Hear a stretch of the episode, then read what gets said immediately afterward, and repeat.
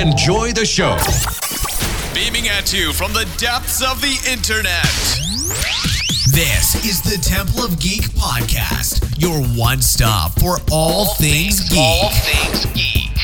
So today with us on the Temple of Geek podcast, we have Mike Chen, and we're going to have him say hello and introduce himself to our listeners.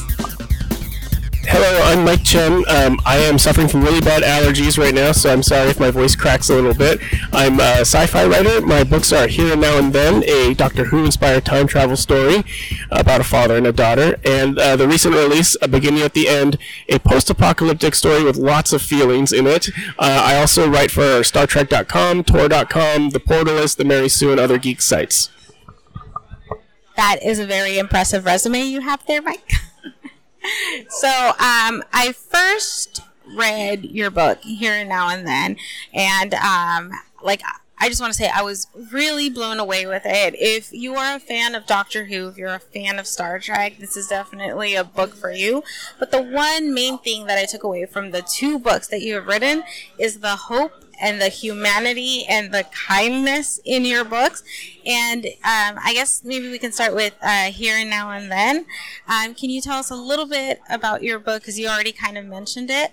Um, but just like, I want to know, like, where did this, like, story come from? Where did you, like, first come up with this concept? So um, the the basic uh, pitch line for Here and Now and Then is there's a secret agent, a time traveling secret agent, kind of like Captain Jack Harkness, but not as sexy or fun. Uh, from the year 2142, um, he works for the Temporal Corruption Bureau, and they basically make sure the timeline stays in place. And he's sent to oh, and he looks like Idris Elba. That's very important. Um, he uh, is sent to a mission in 1996, and he gets stranded there, and his rescue does not come. So he does what I think is the human choice, where he decides after a, lo- a while he's going to start a family, he's going to live a life, he's going to get a job, and kind of uh, assimilate into the area. And then 18 years later, he gets married, he has a daughter, and his rescue finally comes. And they pull him away, and they say that you've created a paradox with your daughter. And that is the, that is the crux of the story of uh, how does this father stay connected to his paradox daughter as forces are trying to tear them apart. Um, it's actually inspired by, so I, I was I tend to get inspired by the media that I'm consuming at the time, and obviously, you know, I was this this was originally written around 2013, so. Uh, I mean, I always watch a lot of Doctor Who. It's like my comfort food. But we were watching more than a regular amount. Um, and also, I think at the time we were binging through Torchwood again. And then just randomly, I think on BBC America, because they, they like to put Who and Star Trek back to back. And I saw School Reunion, where the 10th Doctor meets back with Sarah Jane. And then uh, the Next Generation episode, The the Light, which is the one where Picard is hit with the probe that knocks him out, and he lives an entire lifetime of another um, species, and then he wakes up and only like eight minutes have passed. So both of those deal heavily with the theme of time and distance on relationships. And so that really got me thinking in this. And then I started to think about, like, okay, if you're going to do this, uh, the time traveler's wife has been done. So, and I think I'm really bad at writing like marriage or romance, like adult to adult partner relationships. So, if you're going for uh, in fiction, you're looking for the highest stakes, and the highest stakes would be parent child next to that. So, that's kind of what the, the genesis of that. One of the things that I really love is the way that you write women. And like I in both here now and then and also in a beginning at the end, you don't make them rivals or anything. You don't make like women. They're just kind and they're good and they're no matter what their situation is i just love the way that you've written women. Um, but like where do you find that? Because obviously you're you're a man. So like you know where do you find like the inspiration for these women? Or like where do where does that come from? And then also like I know you have a daughter. Is your was the father daughter relationship inspired by that, or did she come after? So I'll answer that one first. Um, the father daughter relationship, she was born while I was seeking an agent for it. So I, I did have her um, when I after I signed with my agent and I was doing revisions, and that f- the the physical caretaking of a newborn fed into some scenes, just like the little details that I knew firsthand. Now, when I first started writing this in 2013, we had like we, our daughter was born, I believe I was 36 and my wife was 35, and plus or minus a few years. It's all a freaking blur. yeah. Um, but uh, for the longest time, our friends thought we were the ones that weren't going to have kids. Um, and then after we gradually got to know our friends' kids, we are like, this is cool, we can do that. And that was around the same time that the, the book started to come together. So I think it was, we started to think about it, but also a big part of it really was the idea that um, if, if you're not going to write about partner relationships, then the, the other way to go high stakes in a relationship uh, story is parent child. So it kind of started from there, but then it amplified as my personal experience got into it. Um, your question about women. So Penny, I should point out, is physically modeled after Jenna Coleman, um, who I have the biggest crush on. um, there's a whole bunch of Who cast in here now and then, physical models, and if you read the acknowledgments, um, they're all pointed out. Um, so I'm I, I've considered myself a very progressive person since since I was a kid, um, and I think because like I don't when you're a nerd in the 80s and 90s, you can go two ways. You can be angry about it um, and, and, be like very anti everything, or you can just be like, you know, I feel different and I like other people who feel different too. Um, and I think that creates a level of like wanting to create a space for everyone. Um, and so, you know, like the way that, that society has embraced different levels of, uh, you know, uh, sexuality or gender or stuff like that, like, I'm not, I'm not saying I'm like a pioneer or anything, but like, you know, I was, when I, when I first started understanding, you know, different things, and I'm like, yeah, that makes sense. And I would, like, if I caught my friends making jokes or whatever, I would try to speak up for them. So, um, it made sense if I'm going to have women in my book, and especially if it's going to be a heteronormative relationship, um, I did not want any sort of love triangle, rivalry, pettiness, or anything like that. So even though there is in this story, you have uh, um, a man who again looks like Idris Elba, um, who is divided between two times and, and two families. Um, I think it's. I wanted to make sure when I was working with my editor, like that was one of the key things. Like it had to be, it had to feel okay. It was very, very important to do that. Like it, it couldn't be like. Um, you know, picking one or the other. There had to be a very real fallout to this, and there's several chapters where where the main character is specifically dealing with this and not feeling right, and there's a specific arc about him locking into reality of what's happening. Uh, in the new book, a beginning at the end, the two women leads, um, they they do not compete for romance at all, and they are um, they fight with each other to become friends. Um, and that's really important to me. In my, my book that uh, is coming out next year, it's a superhero story called We Could Be Heroes. And there's a superhero and a supervillain. And though they are, uh, the male is uh, bisexual and the female is heteronormative, um, there is not a hint of romance in there. It is very, it was very important to me for that story to be about fighting for friendship because I really think that's really, really important these days because it's so easy to just fall into the cliche of, you know, oh, you have two people who theoretically could be attracted to each other, so you have to ship them, and I didn't want to do that and I really, really feel that. Um, so, and you were talking about your second book, uh, A Beginning at the End.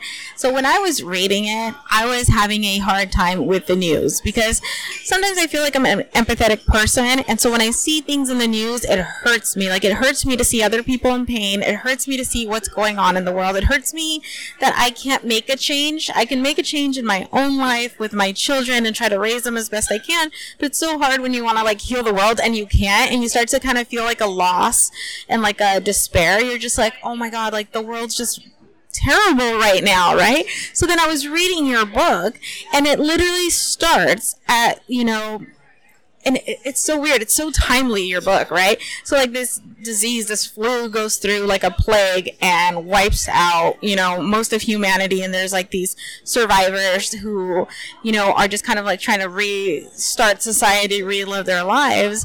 And, you know, that sounds depressing and terrible. And I was thinking, like, is this like the Walking Dead kind of thing? Is it going to be all crazy and anarchy? But your book is full of hope. It's full of goodness and kindness and it's about found family, found friendship, and I love that so much. And I feel like it's really timely right now. And like you said, the women in the book are not like rivals, which is something that I've read too many times, you know? And there's also like um there's like a romantic like element to it, but it's also it's a it's a romance that starts as friendship, and it's not necessarily like you know oh love at first sight kind of thing. And I really love that. Um, where did you find the inspiration for this story, and how did that come about? So it's funny that you mentioned The Walking Dead because so uh, I first drafted the initial version of this was from 2011, and we had just started watching The Walking Dead, um, and it was before it got really mean it, when it was still very character focused. And there's a specific scene. Um, a lot of people f- made fun of it. It's in season two on Hershel's farm, and it's Lori and Carl, and Lori is making Carl do homework while the rest of the team is out like gathering supplies or whatever.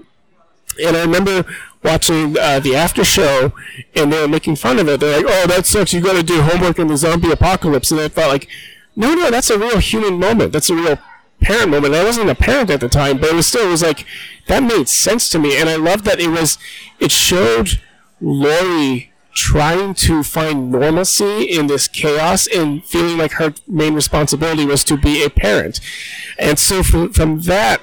That kind of sparked off a series of questions in my own head, and obviously, The Walking Dead went way in the other opposite direction. Um, but for me, I thought the interesting space in post-apocalyptic media, you either usually have like the first year or two of the fallout, where everyone's just like trying to survive, trying to understand, and being really brutal to each other. You know, getting into these battles over resources, or you have like a hundred years in the future where it's like shifted into a dystopia and several generations have lived through this already. So they like it's normal for them. Whether it's zombies or um, a dystopian government like the hunger games they're used to that. Now i think there's a really interesting space where uh, if, if something like a pandemic or the zombie apocalypse or something happened, but society was pushed to the brink, did not quite end, and was able to recover, when you get to that stability point, that's when you have all these people who've lived through trauma. And and if you if anyone listening has lived through trauma or has read about it um, usually like you're in survival mode and like you're you're numb. Nothing happens to you. And then when you get out of it suddenly everything hits you. And you can either hide from it or you can work through it with help, and which is obviously the healthy way to do it. Um, and so I wanted to tell a story about trauma but also like on a global scale. Um, and to do that, it, it had to go into this period of time that isn't really covered in post-apocalyptic fiction. That's amazing. I love that. I mean, I don't love that that's you know what I mean. Like, I love that that was your inspiration and your draw. And then the characters in that one are really fun because you have like a pop star who goes into hiding and like is trying to like hide her identity. A dad who's trying to deal with like, you know, you know, his his wife did not survive the you know the epidemic and you have you know him trying to raise his daughter again another daughter in your book. And then you have just another woman who's lost pretty much everybody and is just dealing with it. But something that was really cool about what i noticed um, in your book was like you know that there were people who were not affected by this. And so it was like two different ways of of living through this. Some people got to keep their entire families intact and the way they lived their life was very different to the ones um, who didn't. And can you speak to that a little bit? So the idea behind that is, um, so obviously, like my name is last name is Chen. I'm a person of color, um, and uh, the idea of the person who um, has lived through, survived the virus, and like has his whole immediate family intact.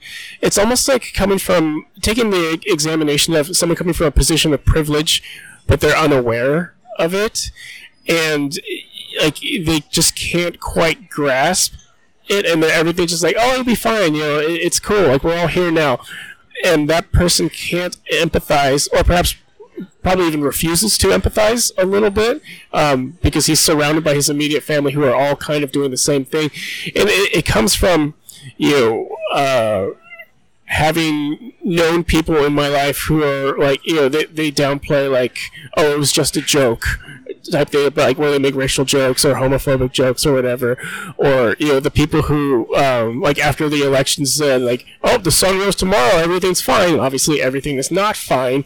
And uh, you know our friends in like the lgbt community or muslim friends and all those different demographics are like their rights are being infringed and it's for the it's it's an analog to the people who they they don't feel it because they don't personally experience it. Um, and I think like the the apocalypse is a way to do that without really necessarily getting political, but and also showing how it's very easy to have blinders on when it's outside of your own personal sphere, and if um, if you're trying to connect with people outside of that sphere, if you don't empathize with them and connect with them, then you could lose them. And that's their choice. And that's totally okay. Yeah, I, I really love that. And you make so many of those points so subtly, so beautifully. Um, can you tell me a little bit about the inspiration for these characters? So the um, a beginning at the end has three characters. There's Krista, who is a wedding planner in the apocalypse. There's Moira, who used to be a pop star uh, named Mojo, um, and now she's trying to hide under her name Moira. And then there's Rob, who is a single dad. His wife died in the quarantine. So the initial idea for this was um, was. Uh, the idea of once I came up with the idea that I want to do like a family story in here, uh, I was thinking of about a boy, the Nick Hornby book, in the apocalypse, um, with some of the roles switched around. So in about a boy, you have Will, who's like the cool single guy, and Marcus, who's like the the troubled youth, and then uh, I'm totally blanking on the mom's name right now. Uh, no, it's it's it's Toni Collette. Yeah. So you have an analog here where Krista is the disaffected single person, um, Sonny is the, the the troubled youth, and then you have Rob, who is the single parent trying to raise through trauma. So that's where the, the initial model came from. Krista, the idea of having her be a wedding planner in the apocalypse, the idea. it was first. It was just a joke. It was like, what's the most useless first world job? that you could come up with, and it's like wedding planner, like that literally does not need to exist. Our society would be fine if it just evaporated. So in the apocalypse, um, could someone do that in the apocalypse? It makes for a really good pitch. Like when someone asks, like, "What's your book about?" Oh, it's a wedding planner in the apocalypse. It's you know, it's so weird that it's funny. Um, but then I, I dug into how do you make this realistic? So what a wedding planner does is goes out, meets people, connects with them, organizes things, and brings people together.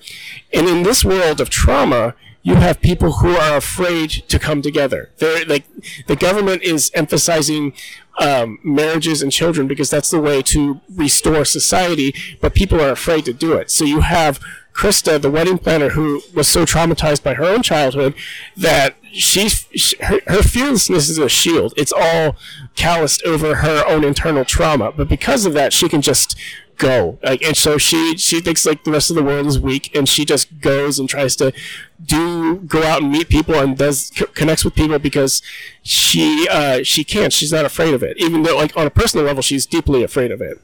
Um, and then Rob is the you know the the idea of looking at like how do you parent in the apocalypse. Moira, the pop star, I thought was a really interesting idea of taking someone who was basically the most famous person in the world. Like, if you took Tw- Taylor Swift at age 19 and then the apocalypse happened and then she decided, I don't want to be Taylor Swift. I want to be, you know, Tara someone or something like that. Um, to go from one extreme to the other. And I had watched a lot of documentaries about like former pop stars from the 90s and how they just hated the experience and they were just used by their parents and their managers and stuff. And you know they're all really really damaged from it. And the only way that they recovered is to get out. So i kind of merged all of those ideas together to form these characters. That is amazing. And so your new book that you your new book that you have coming out, um, tell us a little bit of like what are you allowed to tell us about that? Um, I can tell you that it's in final edits right now, and I should be working on it instead of being at Gallifrey, but, but I'm at Gallifrey. um, so it's called We Could Be Heroes.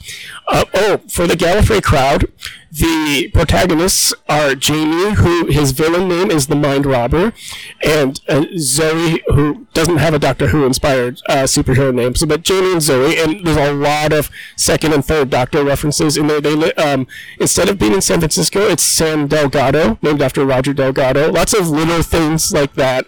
Um, so that's basically how I name things in my books. Is I take something that I really love and I just make all these Easter eggs because I'm terrible naming things. So I just make lists of things and I just stick them in there. Um, so We Could Be Heroes is about the a superhero and a supervillain who start off at odds, but they find each that uh, they are at the same anonymous support group, and they become friends through that, and then they realize who who each other is, and they decide to put aside their differences to discover how they mutually got their powers and like the greater, I guess, evil in the world. Um, is, uh, which is uh, I won't give away too much, but there's also a lot of uh, Tomb of the Cybermen Easter eggs in there too. Um, so that comes out in January 2021. We're in final edits right now. The summer is when advanced copies and cover and stuff start coming out. Um, I really love these characters. They're kind of like a Mulder Scully type of relationship where one is a thinker, and one is a feeler. They bounce off each other, and they're both just these like loser dorks, and they form this friendship that I really love to write. Um, then so it, it was a lot of fun. It's very different in tone from my first two books. It's a little bit less bleak, I think. Um, at least like the, the surrounding area, you know, like the backdrop is less bleak, but uh, it, it's it's really about friendship. It's about choosing who you are, whether or not that role was assigned to you, and choosing who you want to be friends with. Wow, that sounds fantastic. And you did mention we are here at Gallifrey One 2020. Um, what has been so far your favorite part of Gallifrey One? Um, so I haven't actually seen much of Gallifrey One because I have my five-year-old daughter here who is not into it at all, even though she loves watching Doctor Who with me. Like she will say, like she wants to watch the Shark Snake episode, which is uh, Prisoner Zero from uh, the Eleventh Hour, or um, the one where the doctor jumps through the clock, which is obviously girl in the fireplace, or uh, the lady doctor falls into the train. So, so she has her favorite episodes. She loves Doctor Who, and we're walking through the hallway. She goes, "It's the lady doctor. It's the the bow tie doctor." Um, we saw K nine. You know, like so she sees all these things, but she's just kind of bored by it because it's a lot of panels and stuff. So I haven't seen too much, but last night, so my daughter loves swimming and I can't get her out of the, the damn pool. And so she insisted on going to the pool at like 7.30 last night. And so we're coming in and then I see a trio of women and then one of them go, I think, wow, that is an amazing Bill cosplayer. She looks just like Pearl Mackie. And then this woman bends down, says hi to my daughter, and says like, "Oh, did you just have a fun swim?" And I'm like, "Oh my God, that was Pearl Mackie." And I'm just like, I, I go in the elevator, and my wife is half asleep, and I go, "I, I think I just saw Pearl Mackie." She said hi to Amelia, and then my wife's like. Oh, that's cool. And then she goes back to sleep. so I think that's probably the highlight. But like, other than eating breakfast and dinner, like we haven't really done much here. Well, I hope that the rest of your Gallifrey one goes much better. and I mean, just seeing Pearl is a highlight, right? Like that's already really great.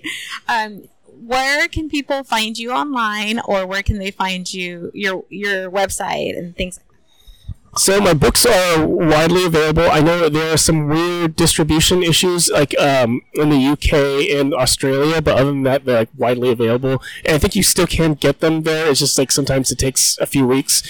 Um, uh, general news is at mikechenbooks.com. Uh, I don't update my website enough. I really should. On social media, I'm most active on Twitter, where I do a lot of Doctor Who and Star Trek gifs. Um, and I talk about Star Wars a lot, and I show a lot of pictures of my dog, who is named River.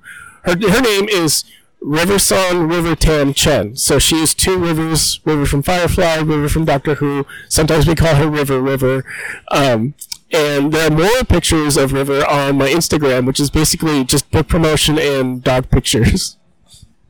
Well, thank you so much. I don't think I gave my handle for that. Sorry about that. It's at Mike Chen Writer, M I K E C H E N Writer, and it's very important to have the distinction because you have Mike Chen, the YouTube food guy, who's like got millions of followers, and I get his fan mail sometimes. Um, and then there's uh, Mike Chen, like the, the startup guy on Twitter, and uh, I'm not either of them. I'm Mike Chen, the writer. So Mike Chen Writer on Twitter and Instagram.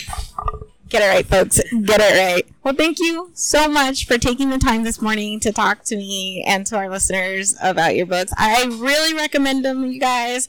Last year, I spent the whole time at Galley, like, hyping up his book because it's just, I think it's perfect for Whovians. I think it's perfect for fans of Star Trek. And it honestly, if you watch The Expanse, because I'm really high on The Expanse, it definitely has that kind of feel.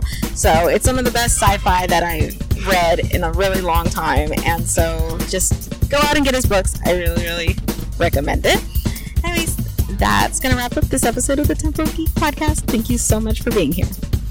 Please follow us on Twitter at Temple of Geek. Follow us on Facebook at facebook.com slash Temple of Geek. And remember to visit templeofgeek.com, your one stop for all things geek. Goodbye. This will conclude our transmission.